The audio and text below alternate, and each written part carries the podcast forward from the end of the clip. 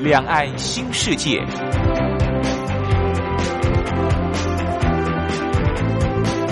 这是一个让您打开视野、胸怀两岸、放眼全球的云端世界。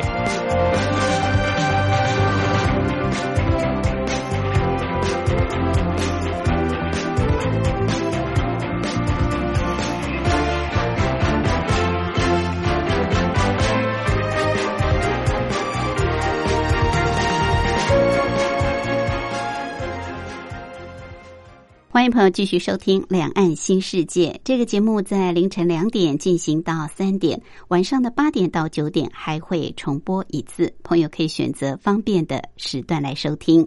早年毛泽东曾经说“人多好办事”，所以中国大陆就拼命的生育。但是后来发现人口太多了，人口爆炸，于是呢就极力的实施一胎化政策。不准生第二个小孩超生的话，那么就会被罚很重的款，甚至呢，如果你超生，你这个小孩会变成黑户，没有户口，你没有办法享受任何的教育、社会福利的政策。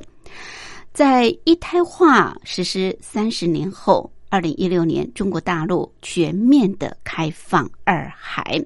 也就是大家都可以生第二个小孩儿。其实，在这开放全面可以生第二个小孩儿，这中间有一段的历程。当然，有些地方是部分的开放，有些地方啊，像是农村地区呢，可能早就开放，但是一直到二零一六年才全面开放，大家都可以生第二个小孩儿。而在开放全面二孩之前，因为强力的执行一胎化政策，所以也造成中国大陆发生许多杀婴溺婴的不幸悲惨的呃人伦的事件。在一胎化强力执行之下，中国大陆现在为什么要全面的开放二孩政策呢？是不是因为中国大陆的人口红利？这些年来不断的下降，在开放二孩政策到现在，事实上我们也没有看到中国大陆人口成长大爆发，没有看到出生率的呃积极的增长。为什么在过去不准生第二个小孩的情况下，大家都想生第二个小孩？现在全面开放，却没有看到。爆炸式的生育率，这其中的原因是什么呢？而如果人口红利持续的下降，对于中国大陆，不管是经济，不管是产业、社会各个方面，又有可能会带来什么样的影响？而如果这些影响是负面的，那么大陆现在采取全面开放二孩，就有办法来降低人口红利下降的速度吗？当然，中国大陆还采取了许许多多的配套措施，希望能够减缓人口红利下降。毕竟，人口红利是过去几十年来中国大陆经济发展能够两位数字成长最大的动力。其实，从这几年中国大陆经济成长率不断的趋缓下降。就可以一窥中国大陆人口红利下降所对中国大陆经济增长率带来的冲击。那么，面对这一波的人口红利下降，台商又应该怎么样来应应？事实上，很多的台商外资企业会到中国大陆去发展，很大的因素就是看到当地的人口的红利以及便宜的土地，但现在好像都已经翻转了。那么，到底应该如何来应应跟看待？我们今天在节目当中就特别邀请《中国时报》副总编辑白德华来跟我们聊一聊大陆人口红利下降的这个问题。另外，今天还有个小单元是两岸用语大不同，主要是跟朋友介绍相同事物在两岸的不同用语用词。我们先进行第一个小单元：两岸用语大不同。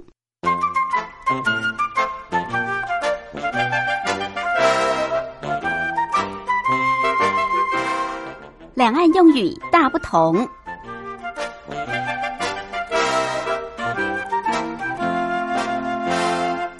在两岸许多相同事物都有不同的用语用词，有时候落差还蛮大的。如果我们不了解，可能会误会对方所说的意思。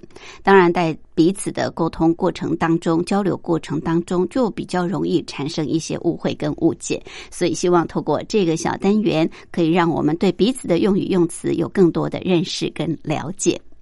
好，说到我们日常生活使用最普遍的电脑来说，好了，电脑。在台湾叫电脑，在大陆呢不叫做电脑。先前也跟朋友介绍过，叫做计算机。那除了这个电脑这个呃名词有这么大的差别之外，事实上在电脑的一些专有名词方面也都有很大的不同。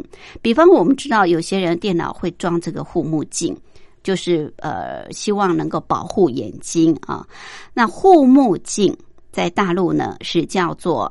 视保屏，视就是电视的视，保保护的保，屏就是屏障的屏，视保屏就是视力保护的屏幕屏障，在台湾叫做护目镜啊，我们就讲得很清楚啊，保护眼镜，眼睛啊，保护眼睛。好，另外我们知道电脑有许多的骇客啊，真的是害人不浅。电脑骇客在大陆呢，不叫做电脑骇客，叫做电脑贼，小偷的那个贼啊，电脑贼、偷窃贼，电脑贼在台湾叫做电脑骇客。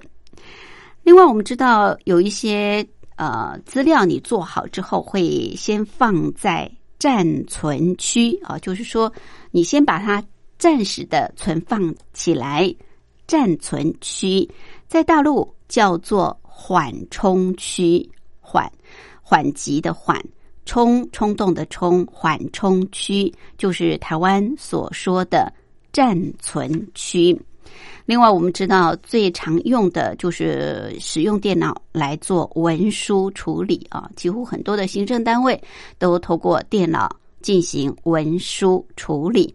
文书处理在大陆叫做文字。处理文字处理文字处理就是台湾所说的文书处理。好，再跟朋友复习一下，在电脑方面啊，台湾叫做电脑，大陆是叫做计算机。那么一些专有名词不一样的，像是台湾所说的护目镜，护目镜，大陆叫做视保屏，电视的视，保护的保，屏障的屏，视保屏。台湾说。电脑骇客，大陆叫做电脑贼啊，贼就是小偷的那个贼。另外，台湾所说的暂存区，大陆叫做缓冲区，缓冲区。另外，我们说文书处理，在大陆是叫做文字处理啊，我们写的文字，文字处理就是台湾所说的文书处理。好，这是在两岸用语不一样的地方跟朋友分享。OK，音乐过后，我们就进入今天的主题单元。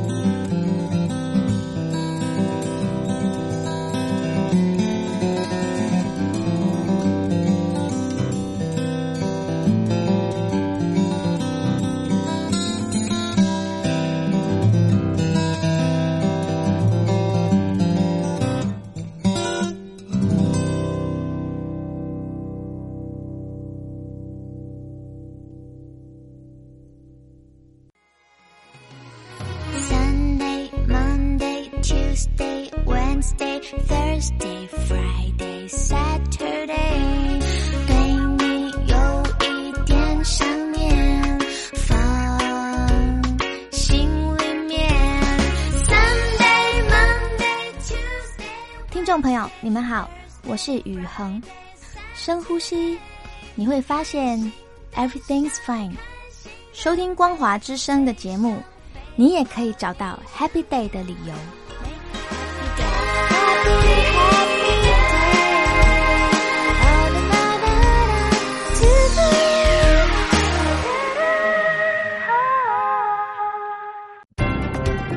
话说两岸。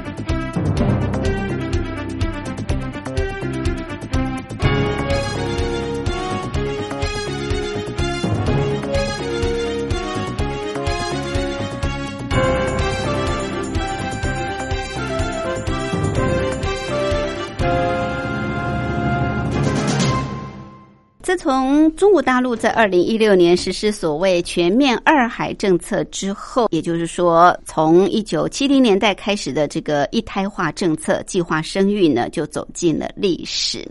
其实，这个一胎化政策它影响的层面相当大，而且这个政策对于中国大陆来说，也造成许多我们经常看到的这个人性的悲剧面啊。过去长期实施一胎化的政策，使得很多的溺杀。女婴或者堕胎的事件不断的发生，为什么在二零一六年中共开始全面的开放二孩政策，也就是说可以生第二个小孩？我想，呃，大家也很想知道真正原因到底是在哪里。还有，这个二孩政策开放之后，对于中国大陆所谓的人口红利。有没有加分的作用？尤其现在中国大陆人力劳动人力的这个部分逐渐的在下降。那么，如果全面开放二孩，是不是能够在劳动力的这个部分呢，能够解决面临缺工的问题？我们今天也特别邀请《中国时报》副总编辑白德华来跟我们做分析跟探讨。副总编好，哎，主持人好，各位听众大家好。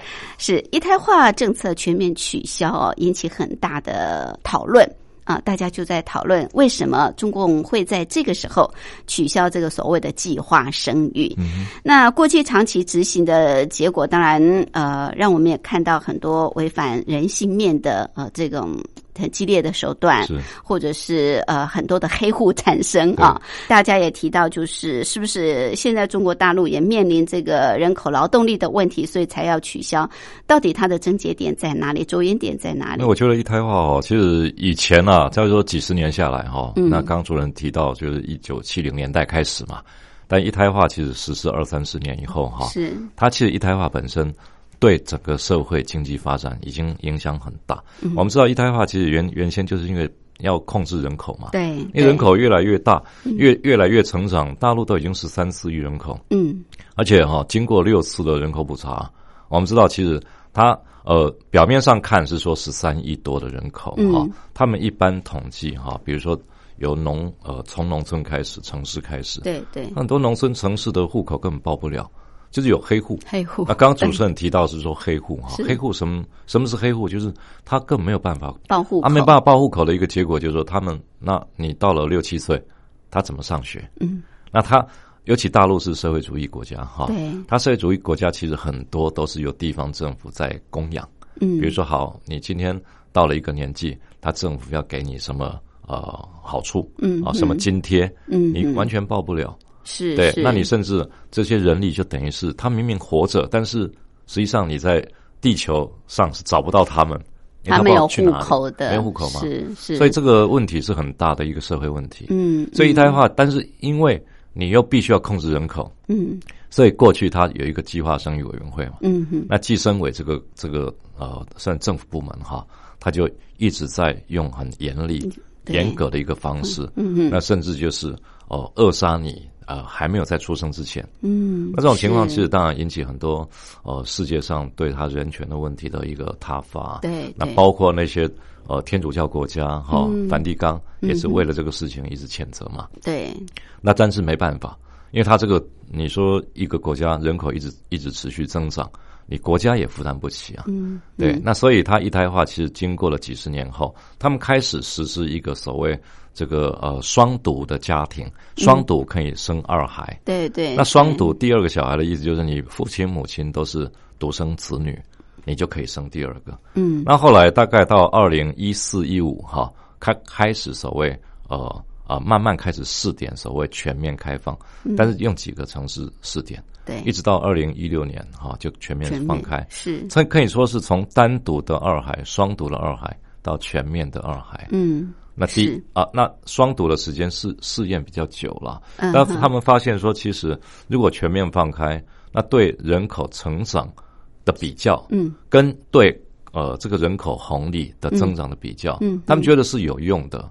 嗯啊，那而且不会产生很大的社会问题，嗯，所以他们在二零一六年就就放开全面，嗯，那我们发现说，其实放开以后，其实反而人口会降低了，反而降低，降低，并没有因此而增长啊，没有，因为他那时候有统计哈，像我印象是二零一六年放开了哈，嗯，二零一七年的时候哈，出生了一千七百二十三万，但是二零一六年的时候哈，出生是一千七百八十六万。所以实际上，二零一七年的时候是减少了六十三万人，反而减少，反而减少。对，因为二零一六开始全面开放，可以生第二个小孩对对对。那照理说，应该大家很想赶快，现在终于可以生第二个啦。大家会一个想法是说，哎，你如果放开的话，哈，应该很多人就会说，呃，这个啊，照理说人口要暴增才对。对啊，啊，反而减少，反而减少了六十几万。对对。那所以这个东西就是说，他。发现说，哎，到底这个有没有利于人口红利？哈，嗯，他其实我觉得还要观察，还要因为因为其实他整个氛围哈，已经养成一个习惯，就是他因为他的父母亲年轻人哈，嗯，都是在一胎化的环境下成长起来，对，他们已经有独生子女的那种文化的传统文化的氛围，是，比如说你你是一一胎化的对环境下下来，他们会觉得说一胎化是很正常，嗯哼，而且他们已经习惯了那种。好像呃，人伦的互动啦，整个环境的一个成长就是这样一个小孩，嗯，所以其实真的要生哈，嗯，也没那么容易。那当然还有另外一个很多因素啦，嗯，因为这个因素还包括像比如说生育的妇女年龄层，生育的年龄层慢慢提高。嗯，那加上他们整个社会环境，因为要求妇女在外面工作的环境也越来越多，对，那这些都其实都会影响啊。你职业妇女越来越多嘛，嗯哼，所以我觉得这些因素可能都造成说，为什么他哎成呃放开二二胎以后哈，嗯，反而他的这个成长成长的情况会减少的一个情况啊。不过其实。真的蛮吊诡的啊！过去严格管控，不准生第二个小孩，大家就拼命想生，还偷生，没错。所以还有所谓的黑户。你看张艺谋还被罚了，没错。对。那现在呢？真正让你可以生的时候，而且反而不生了。我们会认为说，全面开放二孩，应该在中国大陆来说是出生率会急剧增长的一个状况，也确实可能会。对这个所谓呃人口红利带来一定的加分或者一定的效果，可是刚刚副总编提到，反而在二零一七年就这经过一年，应该是人口要增加，反而下降了，所以看起来这个全面二孩对人口红利好像起不了没有他他现在其实我觉得还是时间还不够长，还不够长。就是说你要对人口红利有好处的话，哈，你开放二孩绝对是有帮助的啦，应该是有以大环境来讲，但是问题是它面临到我们刚刚讲。他那个生育的年龄，大家晚婚了，晚婚说晚生了，而且除了这个之外，哈，还有很多因素啊。比如说现在大家普遍的教育，呃，水准提高了，提高。对，比如你以前念到高中毕业，啊，大家哎，高中毕业没事就结婚，结婚就生小孩。对。但是现在很多大陆的妇女，职业妇女多，独立性强他们独立性强，而且他们的教育普遍都比较。提高了，嗯，那另外还有一个，他住房的成本也提高。啊。比如说，他以前买一个房子很便宜，五十万人民币就可以买，嗯，现在五百万都买不到，嗯，他住房整个提高，嗯，那我觉得另外还有就是说，你想想看哈，经过几十年发展，他们的父母亲。年纪都大了，对，那你想想，这个独生子女要照顾四个父母亲，小的要照顾，老的也要照顾，对。对。以前所谓人家说大陆的那个社会结构就一四八嘛，嗯。啊，这个单独的一个小孩子，上面你你结了婚以后，你是不是两两边的父母就四个人，父母的父母。就八个，爷爷奶奶、阿公阿妈一四八。是。那这种情况下，你想想看，你上面要负担的等于有十二个人，如果他们都还健在，对，那你下面的话，你叫我再生一个，多生一个，那个社会压那个成本有多高啊？经济压力，经济压力很大啊。嗯，所以我觉得这些因素哈，可能也是造成说。哎，奇怪，他二零一六年哈全面开开放了，结果二零一七年反而减少了六十三万人。是，所以这个东西就是说，我觉得还是要有一个长期的一个观察了。但是它不不开放也不行，为什么？因为你人口如果一直是一胎化下去哈，它整个社会会扭曲。嗯，我们知道一胎化最大的问题哈，就是劣币驱良币，因为农村少数民族就原住民哈，反而跟农村他们是没有一胎化限制。它农村其实是有了，但是农农村问题是，中国比较松啊，比较松啊，别没有像城市抓的这么紧。而且你要知道，好像以前，很多人跑到农村去偷生嘛。不止啊，你你城市的人到农村这是一个哈，另外就是农村本身以前就是。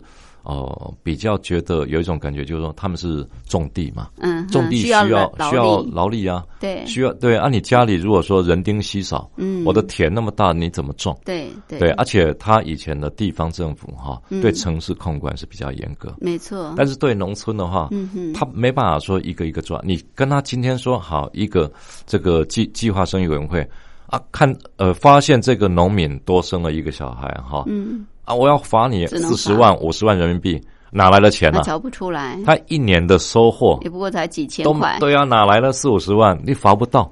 嗯。所以这这个，如果说你硬去这样做哈，他的社会问题会会越大。嗯嗯。那你原住民一样，原住民你说可以生两个、三个，嗯。但是原住民的话。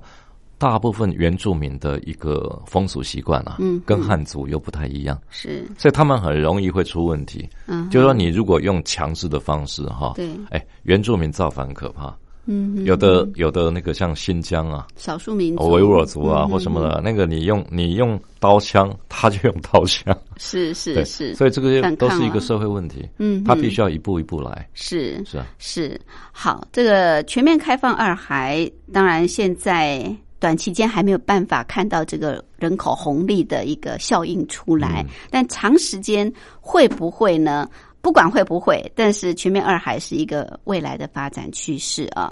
毕竟一胎化政策确实造成很多中国大陆的社会问题。不过大家比较关心的就是这些年中国大陆的人口红利确实是不断的在下降，在下降。嗯，那也期待就是说，哎，这个。如果开放二孩之后，对长期来说，是不是可以解决呃这种劳动力的问题？毕竟人口红利下降，对整个中国大陆现在正在经济发展的飞黄腾达的时期是非常重要的，影响很大。对对，我们待会儿呢进一步来请教副总编，就是有关于大陆人口红利究竟会对整个国家的竞争力造成什么样的影响？尤其我们最近也看到中国大陆还提出所谓的要驱逐所谓。低端产业啊，是低端产业，其实就是需要很大的劳动力的这一块啊。那会有这样子的一个呃政策或者是方向出来，是不是也跟人口这个劳动力逐渐下降有很大的关系？那我们很多台商当年到大陆去，就是看到大陆有非常低廉的这种劳工嘛。那现在其实大陆工资都上涨了，那台商在这个部分。人口红利没的情况之下，应该怎么来营运？是不是应该要跟着中国大陆的这个转型的这个呃脚步在走？有关这个部分，我们待会儿进一步来请教副总编。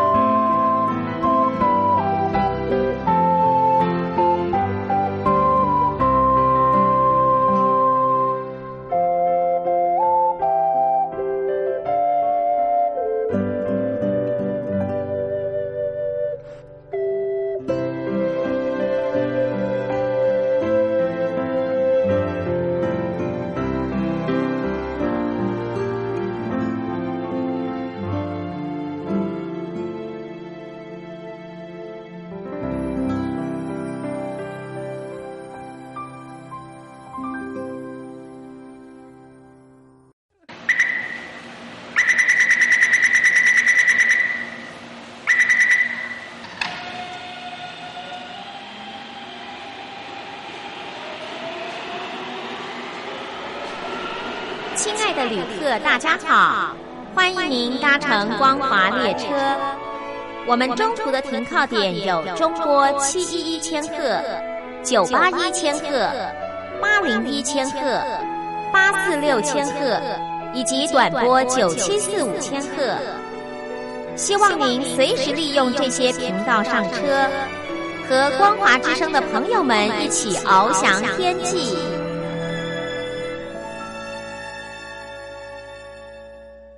我是吴云，我们今天节目的贵宾是中国时报副总编辑白德华副总编，特别针对中国大陆的人口政策啊、人口红利的这个部分，今天来跟我们做分析。那刚刚谈到中国大陆在二零一六年全面开放，可以生第二个小孩，也就是大陆所说的全面。二孩政策之后呢，中国大陆的人口红利啊，能不能够因为这个政策的改变而有这个契机，就是让人口红利不要再急速的下降？自从开放之后，本来期待人口可以呃急剧的成长，可是好像也没有看到明显的效果，反而是出生率下降。那刚刚副总编也分析到这个出生率下降的原因。最近，呃，人民大学的中国就业研究有一份调查，就提到，就是近五年中国大陆累计减少两千万的劳动人口。那中国社科院还预测，未来五年还会减少三千万的劳动力。所以看起来，二孩政策虽然全面开放，可是缓解人口下滑哦。好像，或者是说，对于这个劳动力不足的问题，似乎没有办法短期的来解决。那我们知道，人口红利啊，对于一个国家的经济发展非常重要。尤其中国大陆过去就是因为有人口红利，所以吸引很多的台商，吸引很多的外资进来投资，对于中国大陆的这个经济发展起到一定的作用。所以过去中国大陆经济发展可以两位数字的成长，但现在就是下滑的迹象。到底这个人？人口红利减少，对于中国大陆的这种经济发展会造成什么样影响？人口红利这一块，哈，嗯，我觉得是一个国家经济发展很重最重要的一个因素了，嗯，因为实际上人口红利代表的是说你的劳动力够不够，对，就那么简单，嗯，啊，劳动力哈，其实他们，我觉得大陆他会紧张哈，也是因为大陆有相关的一些统计哈，看得出来他劳动力是一直在减少。像比如说哈，他们国家统计局哈做了一个很简单的一个统计，他说像呃最主要的中青年的劳动力人口十八岁到四十四岁哈，这段时间，比如说二零一七年的时候达到五点四八亿哈，嗯，到了二零二二年，也就四年后嘛，四年后它会降到五点一八亿，就是你等于四年四五年内哈，嗯，很明显就减少了一个比台湾人口还多了三千多万了。是，那这个情况的话，一定对对国家影响很大。嗯，而且我们还没有计算到老年的人口，哎，增加的哦，那个那个可怕。所以就是等于是呃一涨一跌哈，一缩。那这个部分其实差距很大哈。嗯，但我觉得大陆人口红利它降低哈，其实呃影响会很大啦。比如说人口红利消失的因素有很多，比如说我们刚讲说对经济的影响，那人口红利影影响除了劳动力减少之外，嗯。最重要就是说，大陆整体的人工的那个薪资都上涨了。嗯，因为人少人口少了嘛。对啊，而且我觉得薪资上涨哈，这个也是一个经济发展过程里面哈，伴随出现一个很麻烦的一个问题哈。比如说，我们举一个简单例子，红海好了，嗯，红海在深圳啊，在河南什么都有很大的工厂嘛。嗯，我知道，我们知道他在深圳其实最早，但是深圳以前我们去采访的时候哈。就深圳那个呃宝钢那一带嘛，那他那个地方去了以后，整个村其实都是红海的的那个厂房，那一个村落大概一万多人，嗯，除了他没有别人了，其他在旁边他的那个大厂房之外，有一些小厂房，但是你看哦，他们每天就在门口哈做应招的那个，就征招人的那个征招的那个站站别站所站站在外面，随时征招，随时在征招。然后你随时去采访，都看到有人哈拉着行李，嗯，哦就在那边征招，一个接一个。我们有一次问他们嘛，说哎你们是从哪里来哈？那他们有的从河南啊，从湖北啊，四川，而且来以后还没找到住的地方，就直接去征去应征应招去报道。是，但是他们基本上都能够被吸纳，因为他要的人很多嘛。可是你看哈，他们大概做个两三个月就跑了，为什么？因为红海当然压力很大，嗯，那加上这几年开始啊，每个地方因为大家比较有钱了嘛，都需要人嘛，嗯哼，那所以开的条件。越来越来越好，越高。所以你你给他三千四千，我去找一个五千的，嗯，哦，那可能你开三四千的，他有包吃包住，嗯，五千的不一定有，嗯，那为什么你愿意跑嘞？嗯，他觉得包吃包住那个我可以节省成本，嗯，我我住就很住一个一个月三百五百的，我甚至很小找一个很小的房子来住。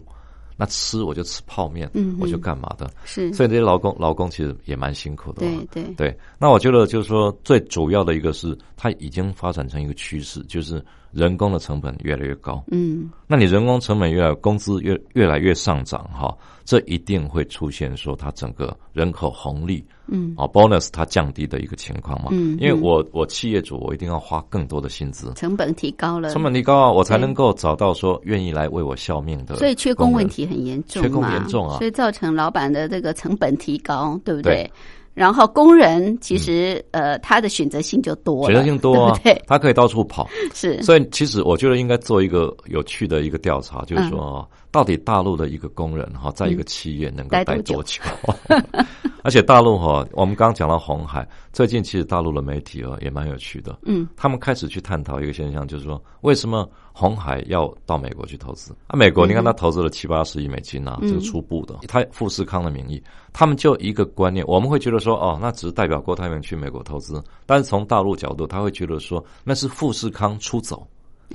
富士康为什么不留在大陆？大陆啊，为什么到美国投资？啊？那他们里面就觉得说，其实人口红利降低是一个很大的因素，而且另外就是说，嗯，相对来讲，两个地方，一个是东南亚开始进驻了，嗯，那另外就是美国、欧洲、日本开始吸收这些大的商家企业。企业去，像那个大陆很有名的一个叫耀福玻璃啊，嗯，它是上市公司，是。那个老板叫曹德旺啊。那曹德旺他本身就讲，中国大陆哈现在除了人工以外啊，哦，嗯，除了人工之外，美跟美国比，美国的能源、土地、物流、金融的成本啊，都要比中国大陆低了。哦，真的对是。那人工美大陆还可以跟美国竞争，因为美国的人工还是比较高，哦。对。但是除了这些以外，包括美国的税收，现在川普在讲税吗？对呀，降低减税呀。那你一方面比。美国如果说这些成本很低，嗯，那中国大陆人工成本又上升，那谁不会跑到美国去布局？嗯，对，这曹德旺他在美国也有厂，哈，这个耀福玻璃算是中国大陆最大的一个玻璃厂。嗯，那你看他们当地的企业都会这样讲，嗯，那更不要讲东南亚。是，那其实像郭台铭也好了，那或者我们其他的台商中小型的哈大的一样。他们很早就布局东南亚嘛，嗯，为什么？因为中国大陆它整个人工资本成长，你看以前哈，大概一千出头人民币，你可以找一个工人，嗯，现在大概没有四五千都找不到了，对，所以它整个成本等于这十年就涨了好几倍嘛，翻了好几番，是。那东南亚那边有的地方甚至它的人工成本还比中国大陆低，所以也吸纳过去啊，外商过去啊，所以它制造业了哈，你就像中国大陆。他们现在也很清楚，尤其中国大陆本身的整个那个经济体制起来以后，哈，它很多科技发展越快，越来越快。那你我们台湾在大陆的大部分还是以制造业为主，OEM 那种代工的，它根本没有竞争力嘛。是，所以它必须要开始去思考说，啊，那我们这些台湾人在大陆怎么跟？本土的企业竞争怎么跟外资企业进来的这些外资竞争？嗯哼，这个都是很大的问题啊。对，而且最重要，我觉得哈，你人口红利减少哈，还有一个很大的一个原因就是说，因为中国大陆它普遍的房地产上涨，整个房价上涨。想想看，房地上涨哈，不只是企业影响哎，你人工人也有影响。嗯，工人他买买不起房，他以前觉得说我干个五年，我可以付头期款了。他现在看个五十年，都付不了投机款啊，嗯嗯，对不对？那你说以企业来讲的话，他很多觉得我做了一辈子的制造业，我还不如去炒房地产，我炒一年赚了我一辈子的的的利润呢。嗯嗯，所以中国大陆这个都是我觉得都是必须要克服的问题了。对对，所以现在习近平你看嘛，他开始在讲说哎。这个房子就是给人住的，不是给人炒的，就是要继续抑制房价嘛。对对对，是。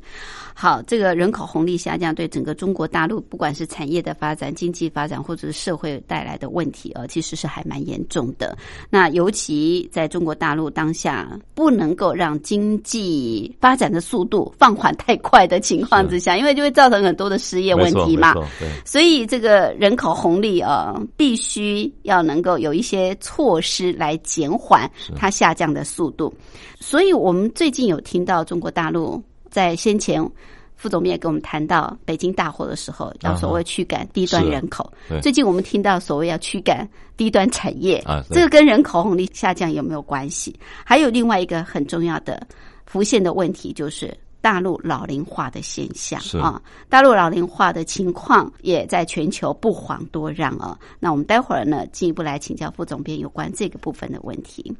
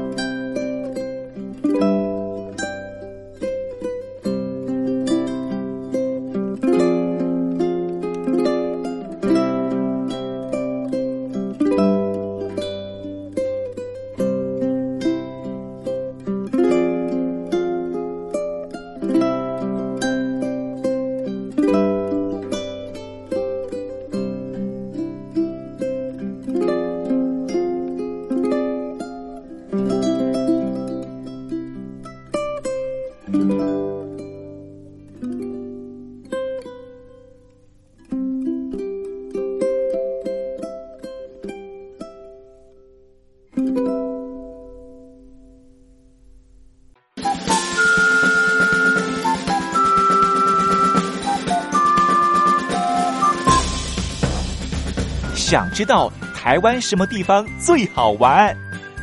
想知道台湾什么美食最好吃？想知道两岸发生了什么大事吗？您想要的，我们都有。收听光华之声，丰富您的人生。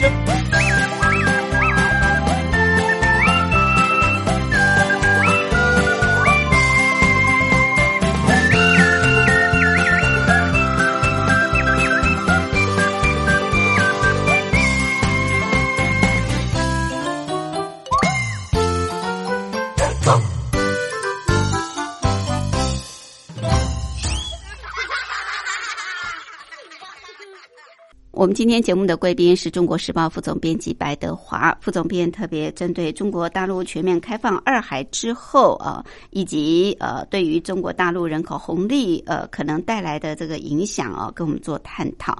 那刚刚也谈到了，就是中国大陆的这个劳动力人口的快速的减少，使得外商企业或者是台商呢，都必须要考虑是不是要继续留在中国大陆发展了，因为毕竟。在劳动力的这一块，对于这些企业家来说，他们的成本提高了。对企业家来说，我当然希望土地便宜，我当然希望工资低廉嘛。这样子对我来说的话，就才能够赚钱。不然，它的成本太高的话，它也没有办法去竞争。所以现在。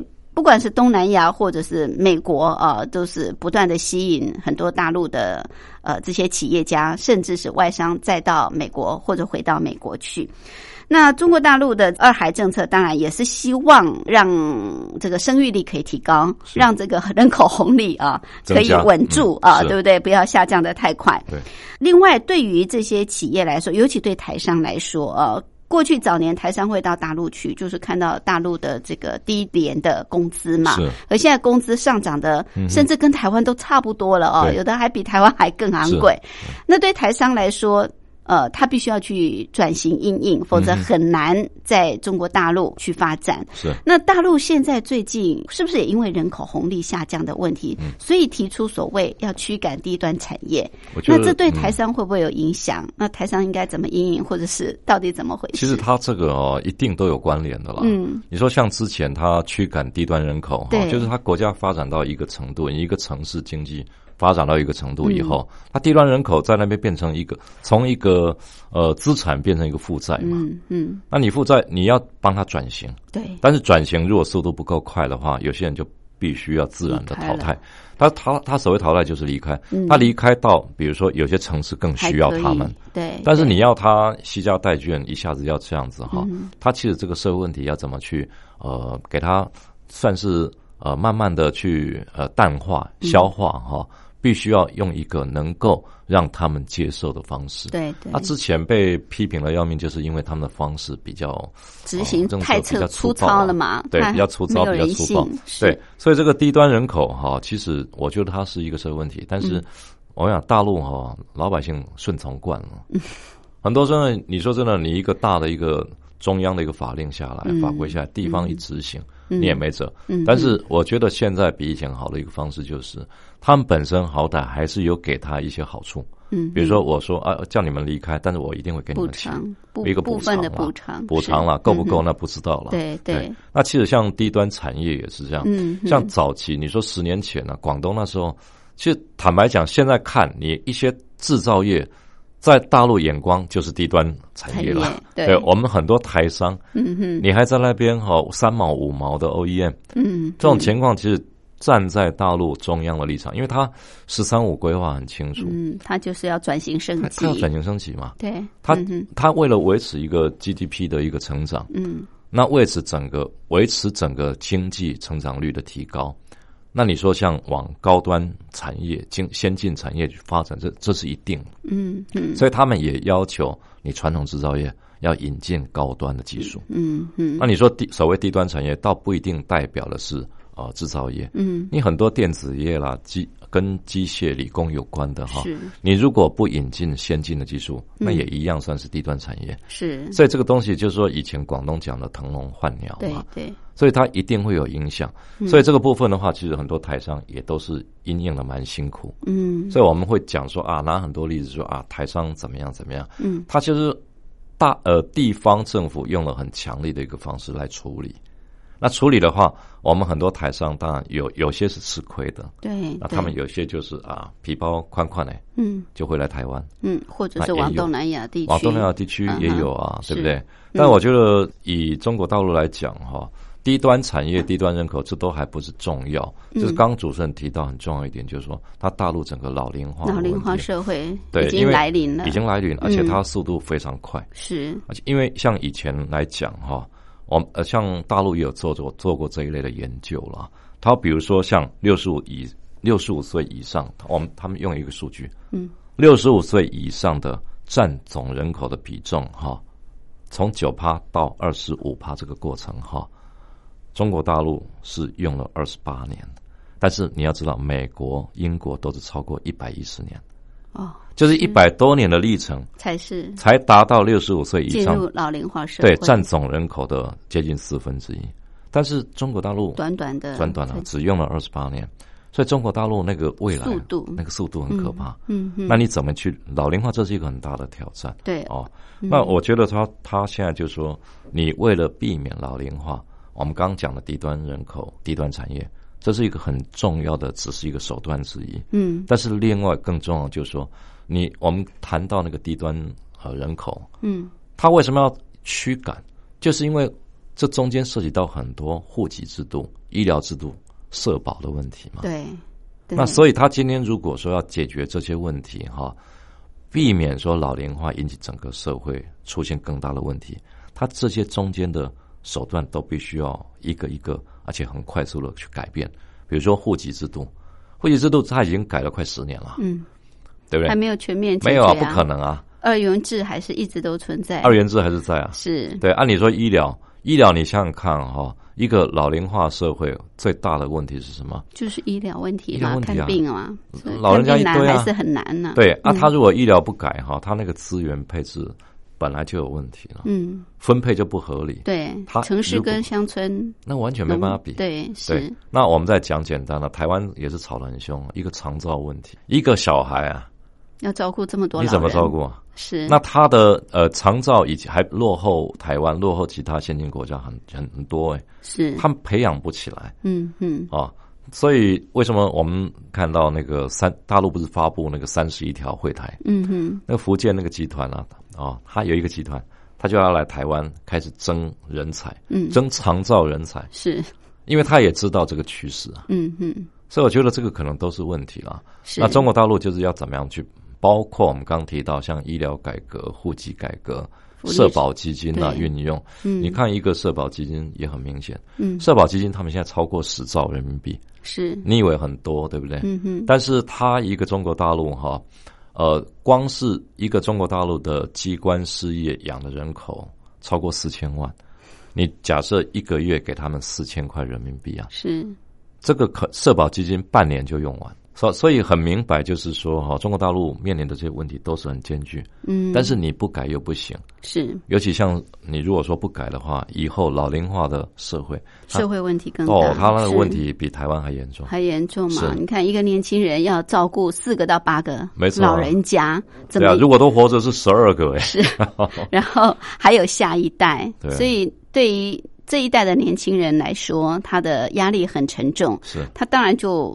不会想要这个再继续生第二个、对第三个小孩，所以尽管开放二孩，可能他的吸引他们生的这种优惠，对太弱了。对，那台湾其实也是这样啊。我们说两个恰恰好，现在不是三个不嫌多吗？对呀、对呀、啊，你说三个的话，坦白讲，我们真正能想要生三个，其实对，占的比例不。两岸的年轻人大家都面临共同的问题，都就是养不起，养不起啊 就觉得说那房贷背背了一大堆，对，就是就是薪资的所得并没有跟着对让他有足够的经济能力。